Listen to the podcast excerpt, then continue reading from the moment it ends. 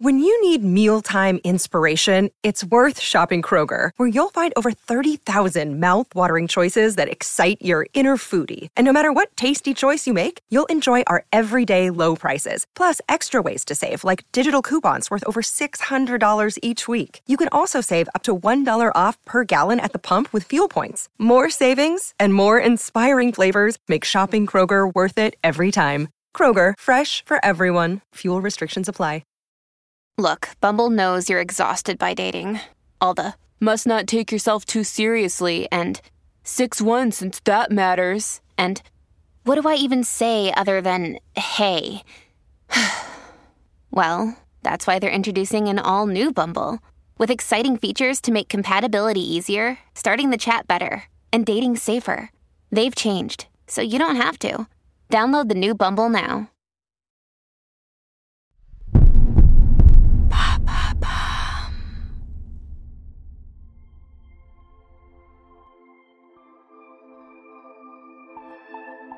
À la veille du mariage du prince Harry avec Meghan Markle, un chroniqueur anglais invitait les spectateurs à ouvrir leurs oreilles. D'après lui, pendant la cérémonie, on pourrait entendre le roi Édouard VIII se retourner dans sa tombe. Aujourd'hui, une Américaine divorcée est accueillie à bras ouverts par la cour. Mais il y a des décennies, le roi Édouard a dû renoncer au trône pour pouvoir aimer une femme au profil similaire. Une preuve d'amour historique. Dans son histoire, aimer, c'est renoncer. L'histoire d'un homme qui a délaissé sa famille, son rang, son empire pour une femme, une histoire d'amour.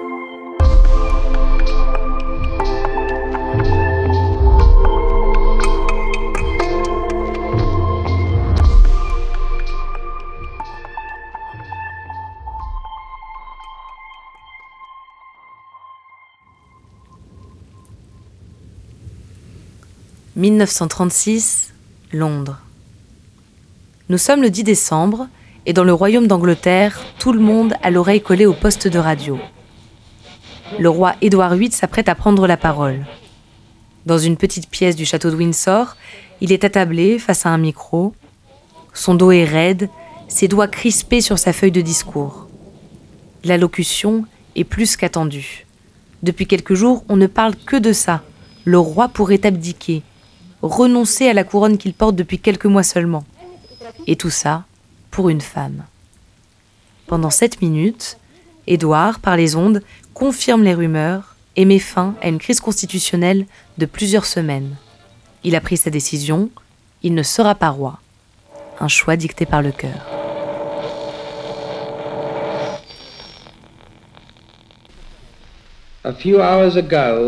Il y a quelques heures, j'ai rempli mon dernier devoir de roi et d'empereur.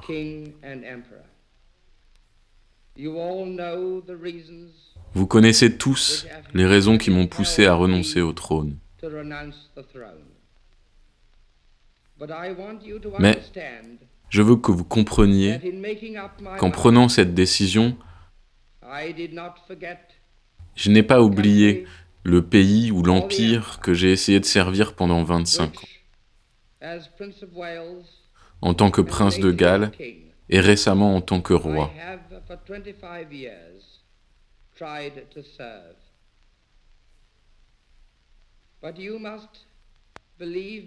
Mais vous devez me croire quand je vous dis qu'il m'a été impossible de porter le lourd fardeau de ces responsabilités et de remplir mes fonctions de roi sans l'aide, sans le soutien de la femme que j'aime.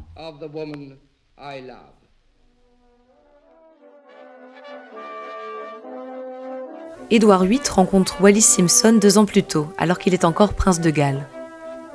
Pendant des années, il a grandi sous le poids des conventions, sans faire de vagues. Il a même prouvé sa bravoure en allant se battre lors de la Première Guerre mondiale. Édouard est blond, aux yeux clairs et d'allure élégante. Il est très populaire auprès de son peuple. Les photographes le poursuivent en permanence. Le jeune homme prend conscience de l'effet qu'il suscite et à partir de 1930, sa résidence de Fort Belvédère devient une immense garçonnière. Édouard a une préférence pour les femmes mariées. Et c'est une de ses maîtresses qui le présente à Wallis Simpson. Wallis en est déjà à son deuxième mariage avec un riche courtier maritime. Elle vient de Baltimore, aux États-Unis. Si physiquement Édouard a la candeur d'un prince charmant, Wallis est une beauté froide, au rouge à lèvres et au regard sombre. Elle a une réputation sulfureuse. On lui prête une liste d'amants longs comme le bras, des pratiques sexuelles déviantes et même un passé obscur dans des maisons closes à Hong Kong. On la décrit comme vénale, dominatrice. Ça tombe bien, Édouard veut qu'elle le domine. Et son amour pour elle est tel qu'il pense pouvoir convaincre la cour de l'accepter. En janvier 1936, il devient roi. Les responsabilités s'alourdissent, mais Édouard n'en démord pas, il veut épouser Wallis. Elle divorce de son époux, et Édouard lance les négociations. Mais pour la famille royale, impossible d'intégrer cette roturière, déjà divorcée deux fois. Les ministres de la couronne s'y opposent publiquement, tout va à l'encontre de cette union. La loi, la religion, la morale. Édouard doit choisir, c'est la couronne ou Wallis. Et je veux que vous sachiez que la décision que j'ai prise est la mienne. La mienne seule.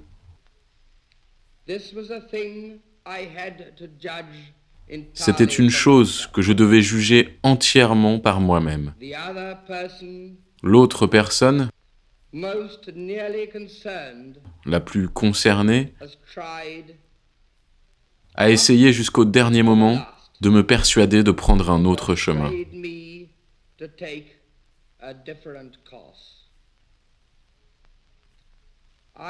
J'ai pris cette décision, la décision la plus sérieuse de ma vie, uniquement sur la seule pensée de ce qui, en fin de compte, serait le mieux pour tous.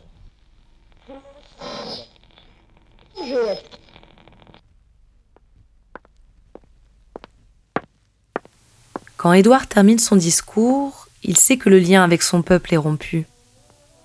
Est-il soulagé? A-t-il le cœur lourd? A-t-il conscience de l'ampleur de sa décision sur son royaume, son empire? La période est pourtant critique en Europe, c'est la montée du fascisme. En Allemagne, Adolf Hitler devient toujours plus puissant.